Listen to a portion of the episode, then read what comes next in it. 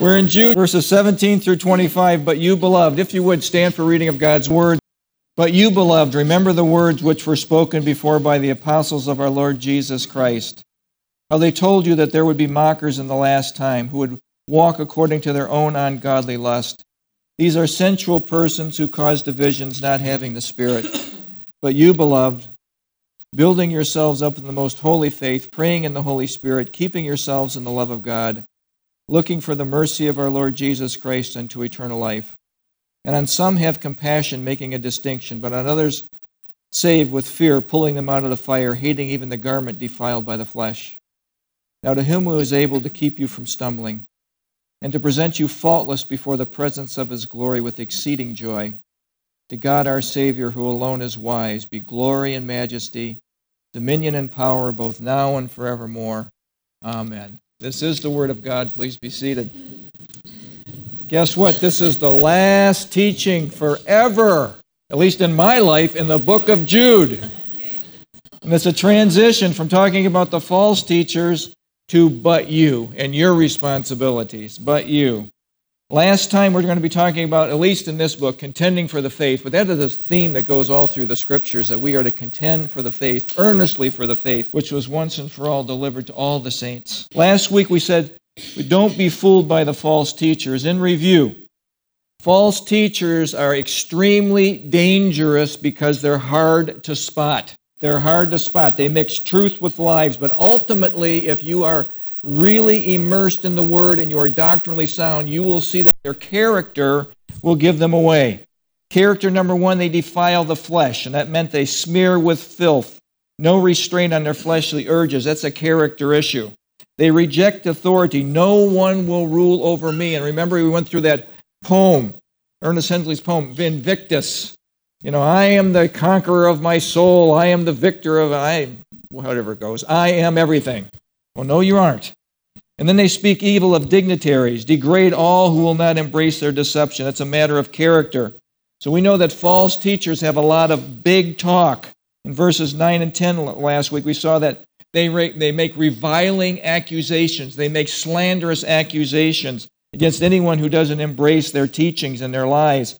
And then the example that was given was Michael the archangel, in disputing with the devil over the body of Moses, said, the Lord rebuke you. He didn't get into some reviling accusations. He didn't get into some big argument. He says, The Lord rebuke you.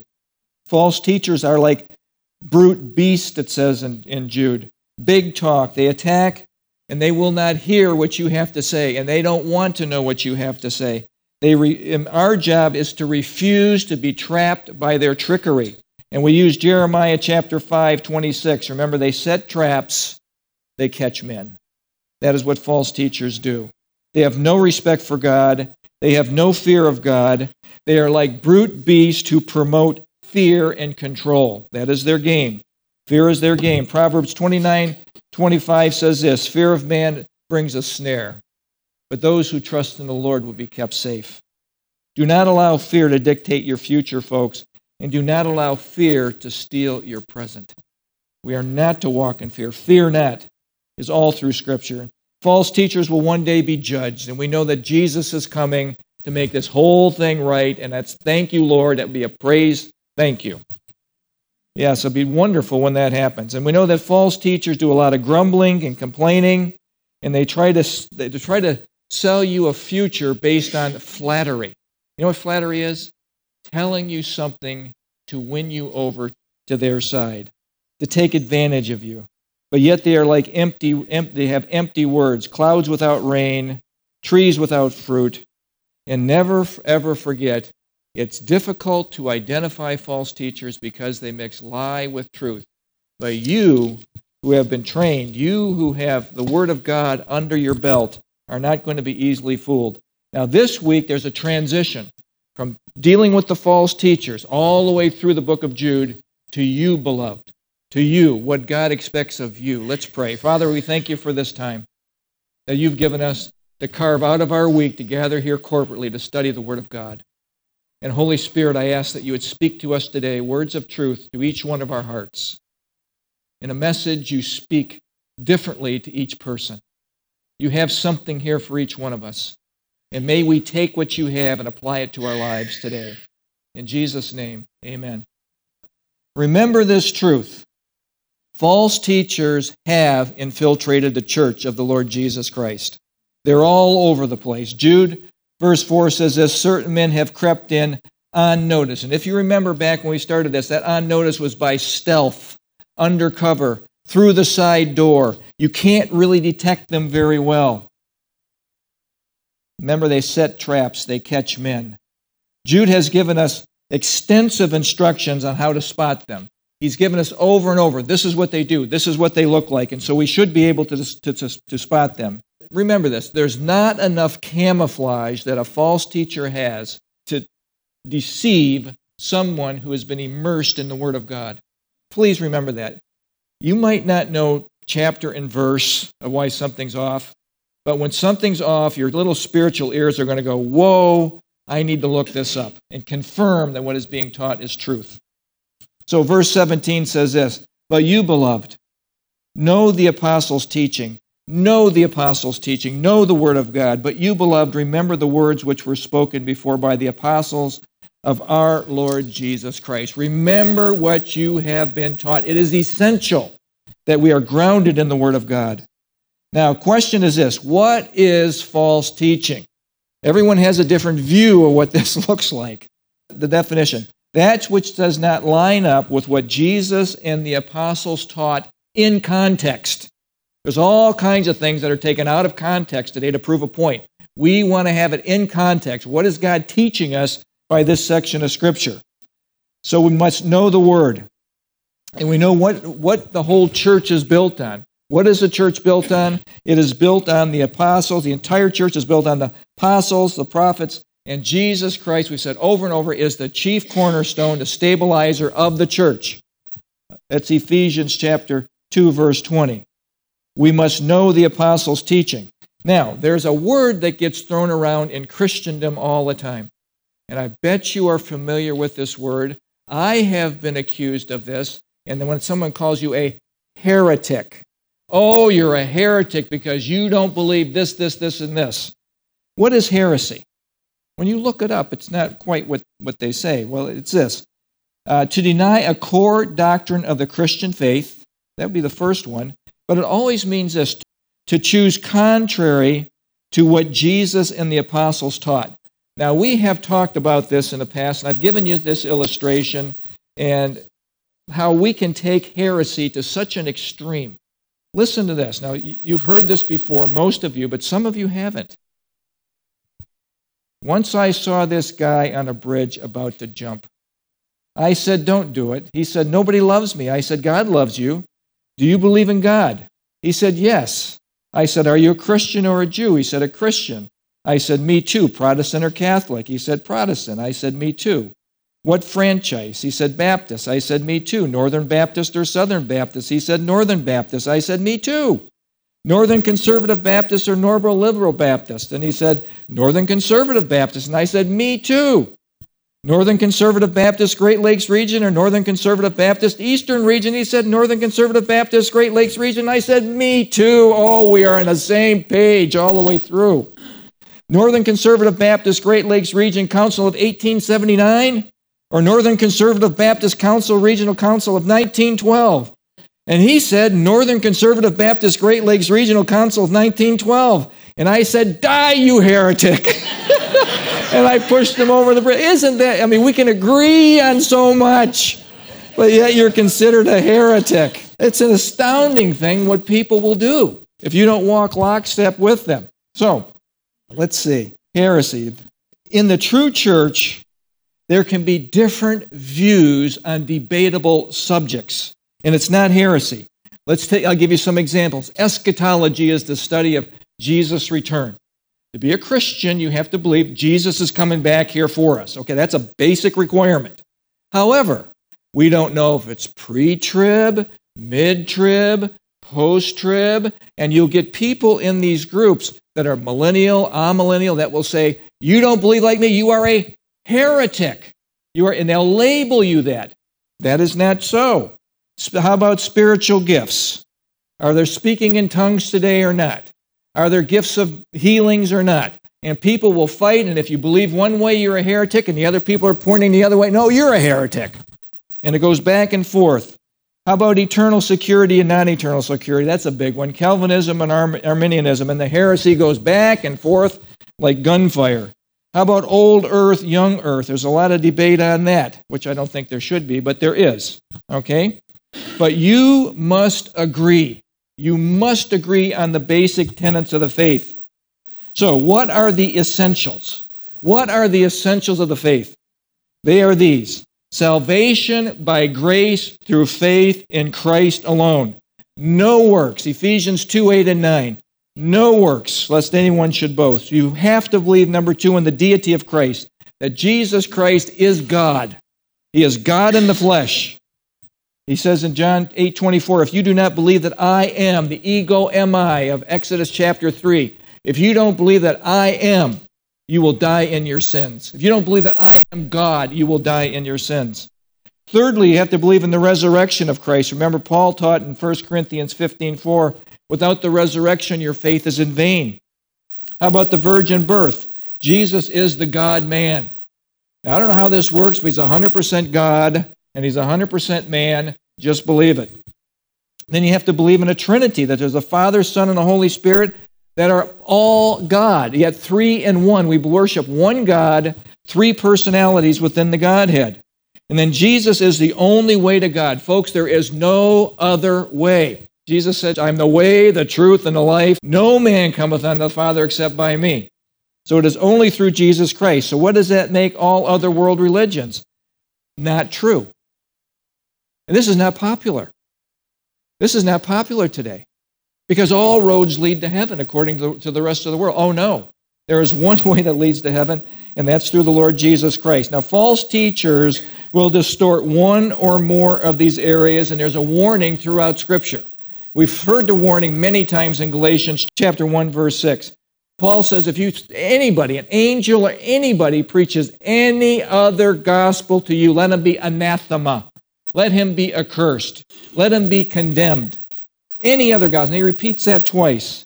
But also we see in 1 Corinthians 3 6 that we are not to go beyond what is written. This is the written word. Stick with the written word. Don't go beyond what is written. In Deuteronomy chapter 4, verse 2 says this You shall not add to the word which I command you, nor shall you take away from it. And Proverbs chapter 30, verse 6 says this Every word of God is pure. He is a shield to those who put their trust in him. Do not add to his word, lest he rebuke you and you be found a liar. Now, is that politically correct? Is that seeker sensitive? That is the word of God.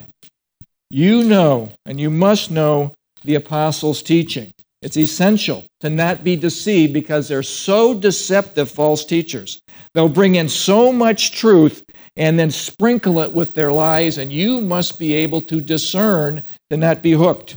Verse 18 and 19, but you, beloved, don't be discouraged by the mockers. And you are Christians today. If you're born again of the Spirit and you believe in Jesus Christ, you are fervent for your faith, believe me, this is becoming a more uncomfortable environment to live in. And it's been predicted in the verse 18 how they told you that there would be mockers in the last time who would walk according to their own ungodly lust. These are sensual persons who cause divisions, not having the Spirit, not being born again of the Spirit, not being a true Christian. So, mockers. There were mockers then. There were mockers all through the epochs of time. And guess what? There are mockers today. And we're living in a environment. There's nothing new under the sun, Ecclesiastes 1 9, Solomon says. Now, remember this you represent the Lord Jesus Christ. You are what the world sees as far as Christianity is what they see in us. They see us, and most of them don't like us because they consider us to be what? Rigid, intolerant, those types of word. remember this Christianity is, is persecuted by every major religion in the world by Islam, by Hinduism, and guess what? By communism and atheism. Communism is atheism. There are people that die all over the world. But Christians, at least today, now there was the Inquisition and that sort of thing, but at least today, and according to God's teaching, we don't go around and kill other world religions because they don't believe like us. But other world religions do that to Christians. That's very common, very common throughout the world. Jesus said, expect this. In John 15, verse 18 through 20, he says, Guess what? They persecuted me, they're going to persecute you. He says it very eloquently with these words If the world hates you, that's a strong word, isn't it? If the world hates you, not just dislikes you, but hates you, you know that it hated me before it hated you. If you were of the world, the world would love its own. Yet because you are not of the world, but I chose you out of the world, therefore the world hates you. Remember the word that I said to you a servant is not greater than his master. If they persecuted me, they will also persecute you. We can expect this to happen. We can expect to be mocked. Don't get all tense when that happens. Actually, you should say, hey, I'm actually representing the Lord Jesus Christ. These people are recognizing that. Don't get all tense about it. Expect your faith to be mocked. Expect it to be degraded. Expect the world system controlled by Satan to oppose you. But I want you to remember something. When we are opposed, don't look at that person as being the enemy. Because remember this. Remember, it's kingdoms that are clashing. There are kingdoms that are in conflict here. Ephesians 6:12 says this, "We wrestle not against flesh and blood. It is not a human to human thing that we're dealing with. It looks like it, but it's not. These are kingdoms. These are these are principalities, powers, rulers of the darkness of this age. And I want you to remember everyone that is born into this world is born blind to who God is. God has to open our eyes. God has to take the light of, of who He is and shine it into our lives for us, us to be saved. Satan's goal is to bind the minds of unbelievers. In 2 Corinthians chapter 4, we've been through this, this verse many times, but it says this The God of this age has blinded the minds of unbelievers so they cannot see the light of the gospel of Christ, who is the image of God, that the image of God should shine on them. And then Paul says this For we do not preach ourselves, but Christ Jesus the Lord and ourselves your bondservant for Jesus' sake. For it is God. Now listen to this. This happened in your life. If you believe in Jesus Christ, this happened to you. For it is God who commanded light to shine out of darkness. He did that at the creation, and He did that in each one of our hearts when we became Christians. Who has shown in our hearts to give the light of the knowledge of the glory of God in the face of Christ. Jesus Christ illuminates our minds takes the blinders off. Hebrews chapter 10, verse 32 gives us a little bit more insight in this. It says this But recall the former days in which, after you were illuminated, phastos, the light shine, phatizo, the light shine. You're given the light to believe, the ability to believe. You endured a great struggle with suffering. So God has to take the blinders off. So remember this, please. Plant this in our minds indelibly. No demon, no human can block the light of Christ. No one can block the light of Christ. John 1 9 says this the true light, which gives light to every man coming into the world. That's mankind, man and woman. Everybody born into the world has the light of Jesus Christ. And in John 8 12, Jesus said one of the I am statements I am the light of the world. Whoever comes to me will never walk in darkness, but have the light of life. I am the light of the world. The concept is this though the light is available to all, we must choose to come to the light. We must choose to come to the light. And the sad thing is this though the light has been given to humanity, the sad thing is this the majority don't want the light, and they fight against the light, and they love the darkness. That's the vast majority of humanity. John 3:19 through 21 says this. This is a sad verse. And this is the condemnation that light has come into the world, and men loved darkness, loved their sin rather than the light because their deeds were evil. For everyone practicing evil hates the light and does not come to the light, lest his deed should be exposed. But he who does the truth. Now, who is the one that does the truth? Those who believe in Jesus Christ comes to the light, and his deeds may be clearly seen that they have been done in God. So the darkness must yield to the light. Always remember that principle.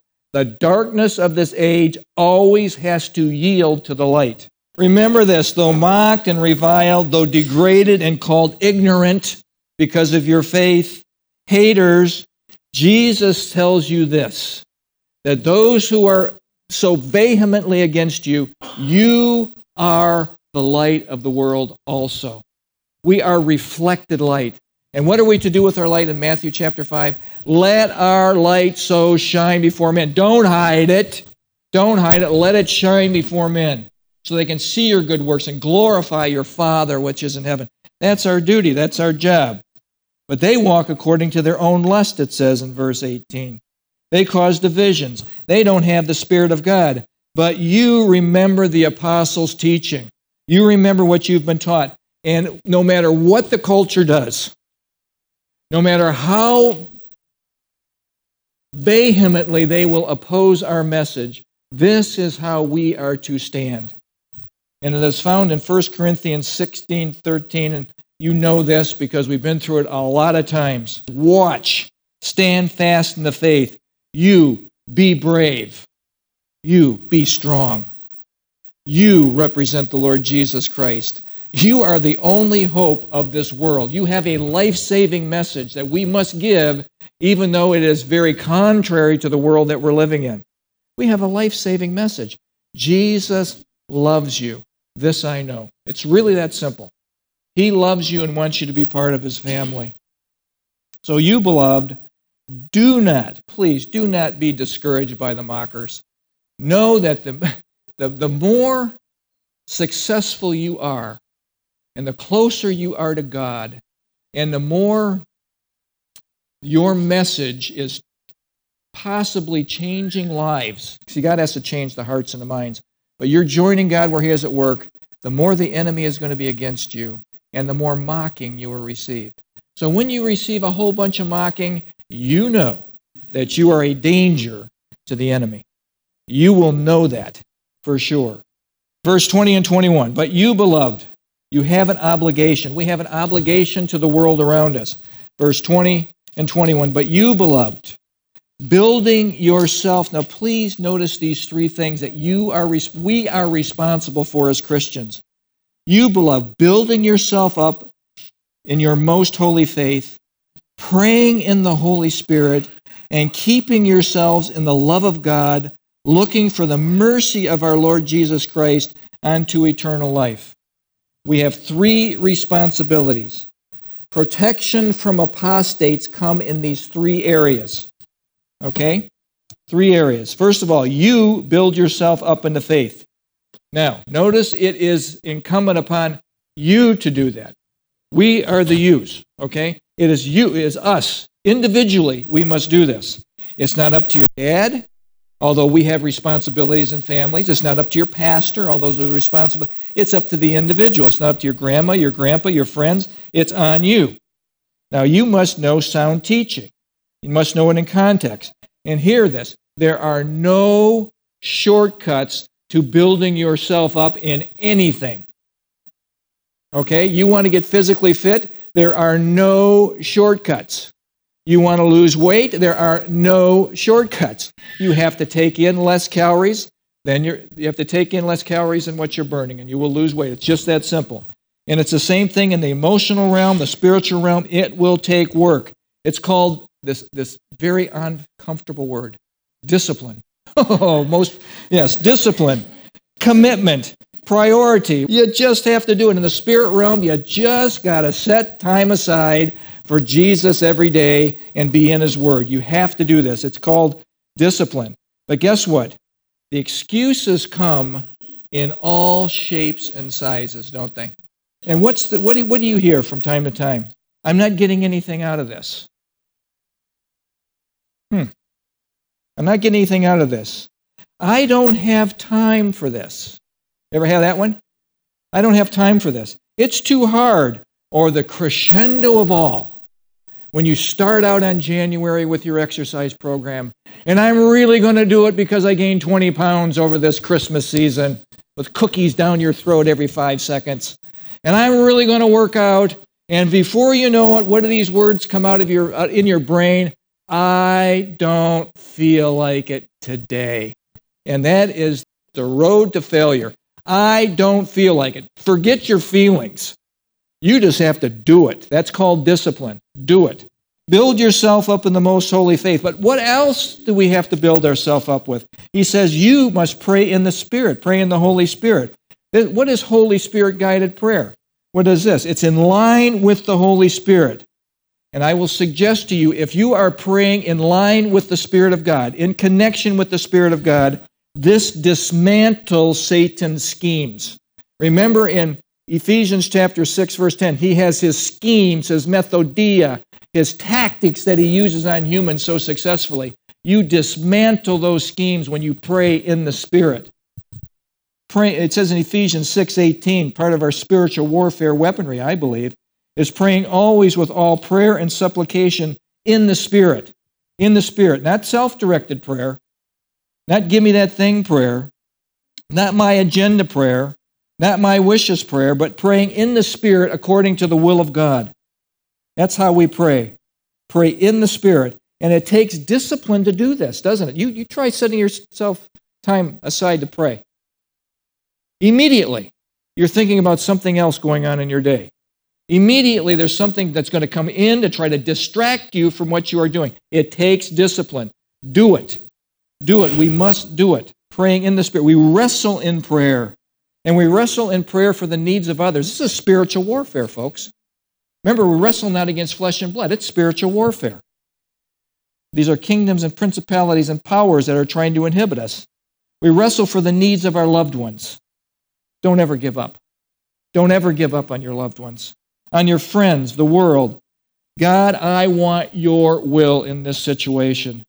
Sometimes you want to know where in the world do you want me to work, Lord? Who do you want me to marry, Lord? What school am I supposed to go to? Where am I supposed to live? What am I supposed to do? Your will, God, not my will. Your will, God, not my will. Praying in the Spirit. And thirdly, keep yourselves in the love of God. Keep yourselves in the love of God. Keep God central. Now, how do we do this? Well, you have to have God at the forefront of your mind. At the forefront of your mind. Throughout your day, remember God. What do we say in uh, 1 Thessalonians 5 16?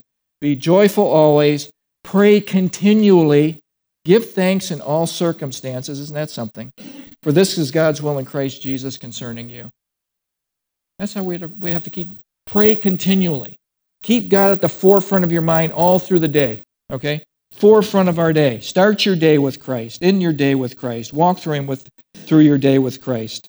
Start your day with Jesus. Walk through it. Enter your in your day with Jesus. Remember, it's all true. Jesus is coming back. This message is true. It's all true. And he's coming back for us. And I'll tell you, that changes your perspective, folks. It changes your perspective. Jesus loves me, and he is coming for me. Now, that's our belief, that's our obligations to ourselves. But in verses 22 and 23, we see we have obligation to others. This is interesting. Watch this verse 22 and 23. On some, and on some have compassion, making a distinction. Now, you might have in your margin here, this is talking about doubters, okay? But others save with fear, pulling them out of the fire, hating even the garment defiled by the flesh. Hmm. Now, first of all, if you're going to be engaged at taking someone out of the fire, if you're going to be engaged with doubters, you better be built up in the most holy faith. You better be praying in the Spirit. You better be going through your day keeping yourselves in the love of God. Have compassion on doubters. Let me ask you this question. Who hasn't wondered if this isn't if this is all real? Has that ever crossed your mind? I bet it has. If you're a human, it's you're going, is this you have those moments? Is this all real? Is this really true? Doubt can creep in, especially, especially in a culture that is being inundated with false information in our technological age 24 7. 24 7. Believe the lies. Stuff that's contrary to Christianity. Coexist. It's on the bumper stickers. It's all over everything. Coexist. Coexist. We want to exist peacefully, but we cannot coexist and say and affirm there's another way to God besides Jesus Christ. We can never do that. We can never compromise that. And that makes the world not like us. But that's the way it is. Now, you ever think about this? Is Jesus real? Is the Bible true? Is Christianity really the only way to God? Is there really a heaven and a hell? All, and it's sometimes you think about, are these all myths? Is this all fairy tale? Was Christianity a copycat religion? You'll hear that. You'll hear that. Many, many have doubts, and perhaps you have had them. Well, join the club, okay? Join the club. When doubt creeps in, simply go back to the basics. You might want to jot this down. The basics of the faith. Look at this is all historically true. Jesus is a real person. I didn't want to say was a real person because he still lives, he still exists. He is a real person. This is historically validated.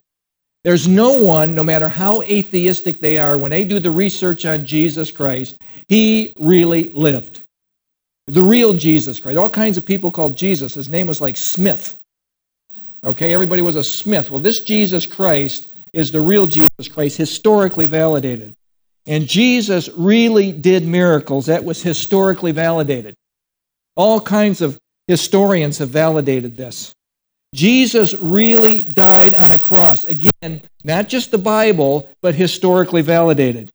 And guess what? Jesus' tomb was really empty, and they did a massive search of the city and could not find his body. That's historically validated. That's historically validated. But what else happened? Jesus was, was actually seen after the resurrection by many, many people. Many, many people. Again, this is validated in Scripture, but these people have credence to what they are saying because they believe this all the way to their death. And many of them were tortured and, and said, Recant on this and you will live, and they didn't do it. They believed to the death. And guess what? Jesus' brothers and sisters who thought he was stone cold crazy believed in him after the resurrection. Something changed, something happened in their lives. And also remember this whenever you're thinking about, is this all real? Besides the life of Jesus, which should confirm it in anybody. But listen to this the Bible is the only holy book on earth that has fulfilled prophecy. No other holy book has even one. Islam tries to claim one, but it's not a real one. Not one. Something that was predicted in the past, and there's hundreds of these in Scripture, and came and were fulfilled, came to fruition exactly as predicted. When we study the book of Daniel, you'll see that Daniel is being, the book of Daniel is being impugned as being written after the fact because there are so many predictions that are going to happen that came to fruition. Oh no, Daniel was written before all this stuff happened. And guess what? We start Daniel next week. So that's Daniel. So remember this there's always this tendency to doubt the true God. But I want to share with you a verse, and it's Isaiah chapter 41. And, and hopefully you have written this down or marked it in your Bible at, at some significant point for you, because God is speaking here. And God is talking about idols and, and what is, who are real gods. So it's Isaiah chapter 41, verse 21. This is God speaking, talking about the futility of idols. Present your case, says the Lord. Bring forth your strong reasons, says the King of Jacob. Let them bring forth and show us what will happen. Let them show the former things what they are, that we may consider them and know the latter end of them, or watch this, or declare to us the things to come. Have your false imaginary God predict something that is going to come. There's zero, zero that have been able to do this. Show the things that are to come hereafter, that we may know that you are God's, little g. Yes, do good or do evil, that we may be dismayed. See it together. Indeed, this is what God says about all these false gods. He doesn't equivocate. Okay, this is not politically correct. Watch what he says. Indeed, you are nothing, and your work is nothing, and he who chooses you are an abomination. That is how God views it. That is how God views. In verse 29, he says this Indeed, they are all worthless, their works are nothing, their molded images are wind and confusion. They have nothing of truth to offer. They are an abomination. They are an abomination. No other God has, is like our God. They are all false gods, demons. Now, listen doubters need only to honestly look at the evidence. All you have to do is look at the evidence with an open mind. John Mc, Josh McDowell says this concerning Jesus and the centrality of Christianity. Look at Jesus, either a liar, remember, we, we went through this, a lunatic, or he is Lord. One of those three things. Now, I want to suggest to you when you're dealing with doubters, what not to do without with doubters. Do not do this. Okay? Even though you might want to do this, don't do this. Don't criticize, censor, belittle, be judgmental, be harsh, severe, walk around with a spiritual pride attitude that I have the right way and you have the wrong way. Or, or this one What in the world is wrong with you? How come you're not getting this like I got it? Okay? Remember, it's between them and God, and please hear this. You cannot beg, you cannot plead, you cannot manipulate or coerce someone into believing this message. It is an act of God in the heart of the individual that He opens the heart, He opens the, the mind of us. And Paul realized this, and in 1 Corinthians chapter 2, he just finishes dealing with the Epicurean and Stoic philosophers. And he's in these big debates with these guys about the wonders of life and all the, the wisdom of, of, of the world.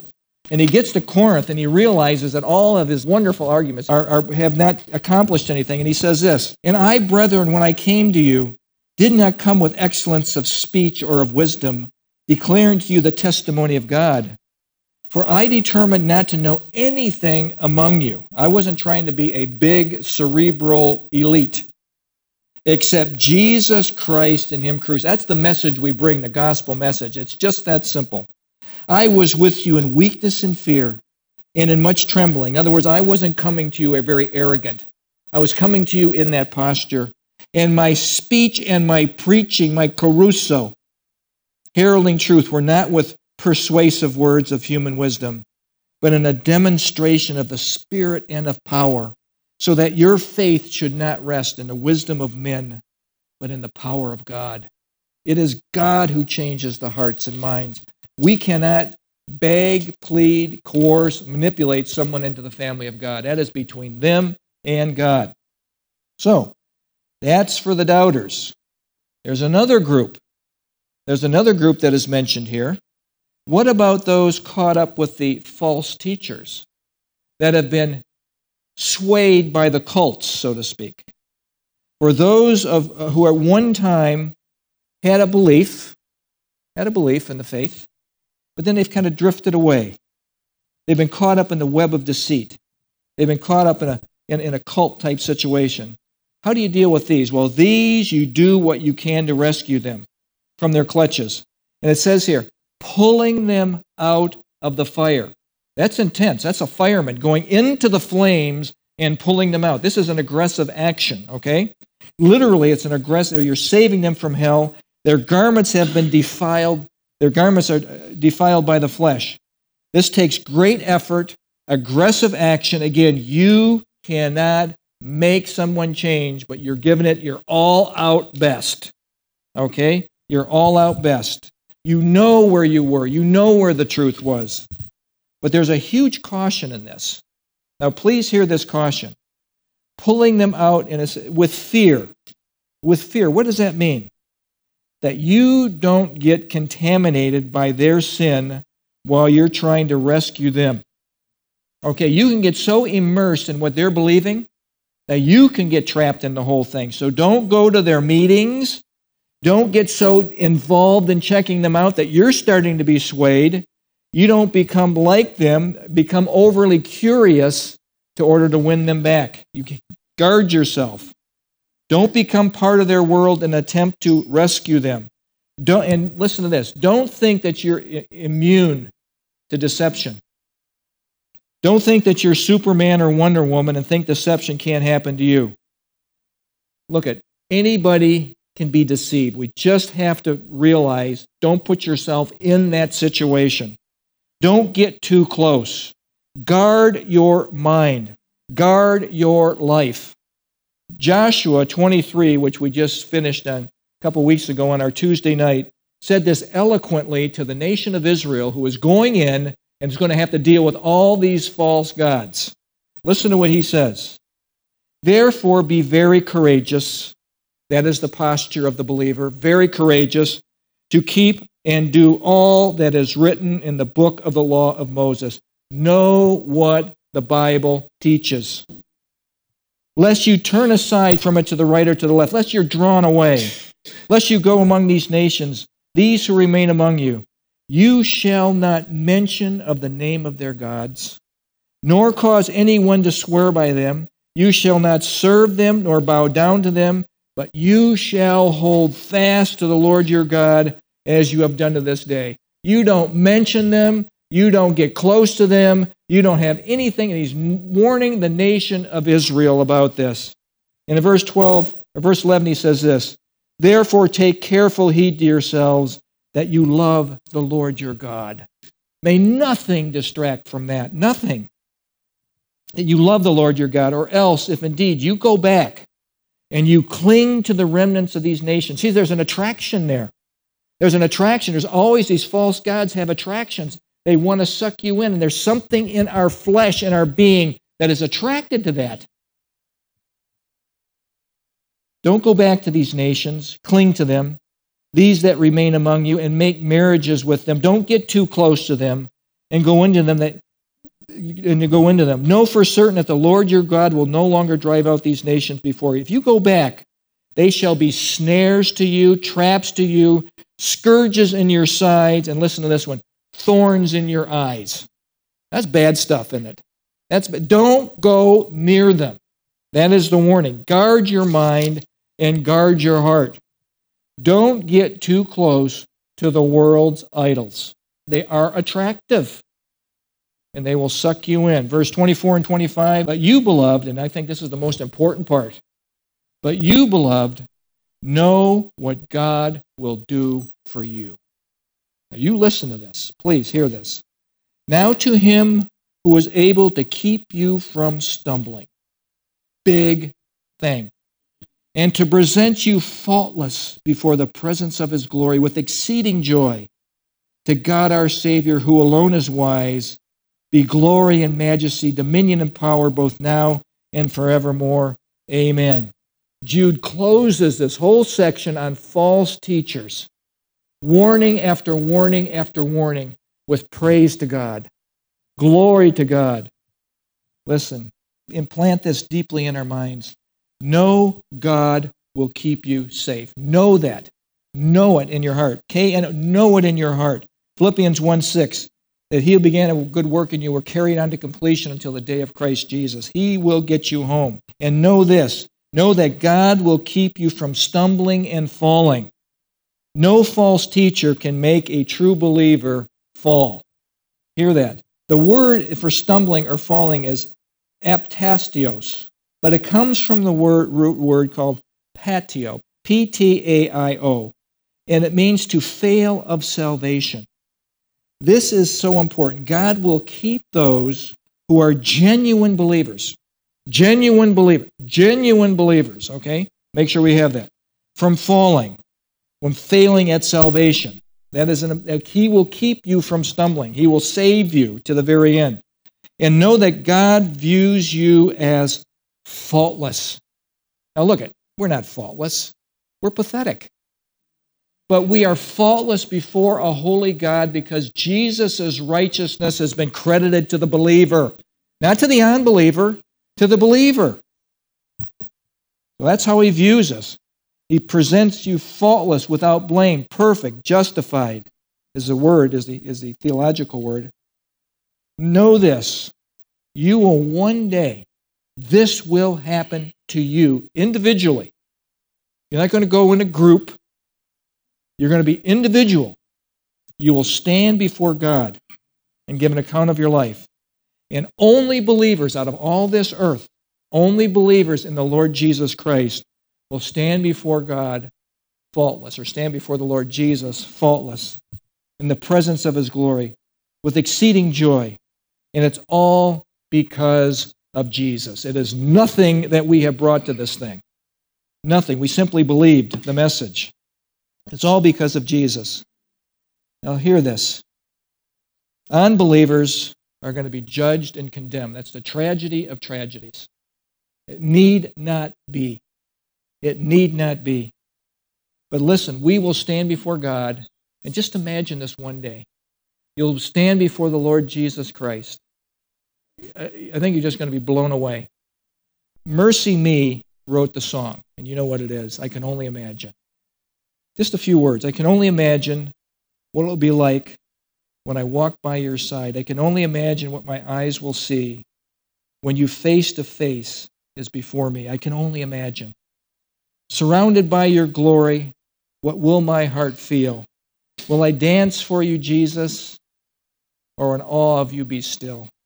Will I stand in your presence, or my knees will I fall? Will I sing hallelujah? Will I be able to speak at all? I can only imagine.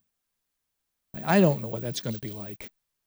But I, I would suspect that in the presence of all God's glory, we are just going to be speechless.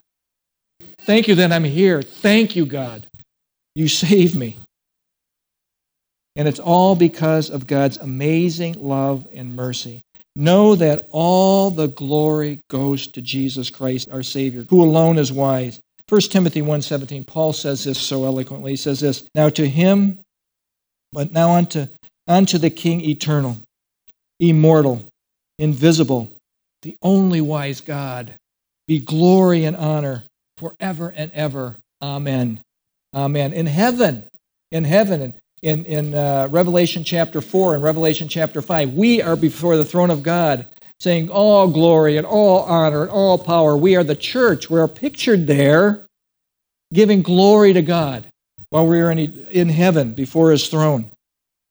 All glory goes to him. This is our God, folks. This is our Savior. Lord Jesus, the Savior of the world sovereign ruler over all creation. Forever and ever and ever, God reigns. Forever we have all joy, and it's all because of Jesus. And just think, this is real. Forever we will be with Him. Forever. Take comfort and know what God will do for you. God will keep you safe. Conclusion. But you, beloved, but you, don't be fooled by the false teachers. That's the message of the whole thing of Jude. But you, build yourself up in the holy faith. But you have compassion on the doubters, and those who are deceived. Pull them out of the fire, and never forget God is the one who keeps you from stumbling.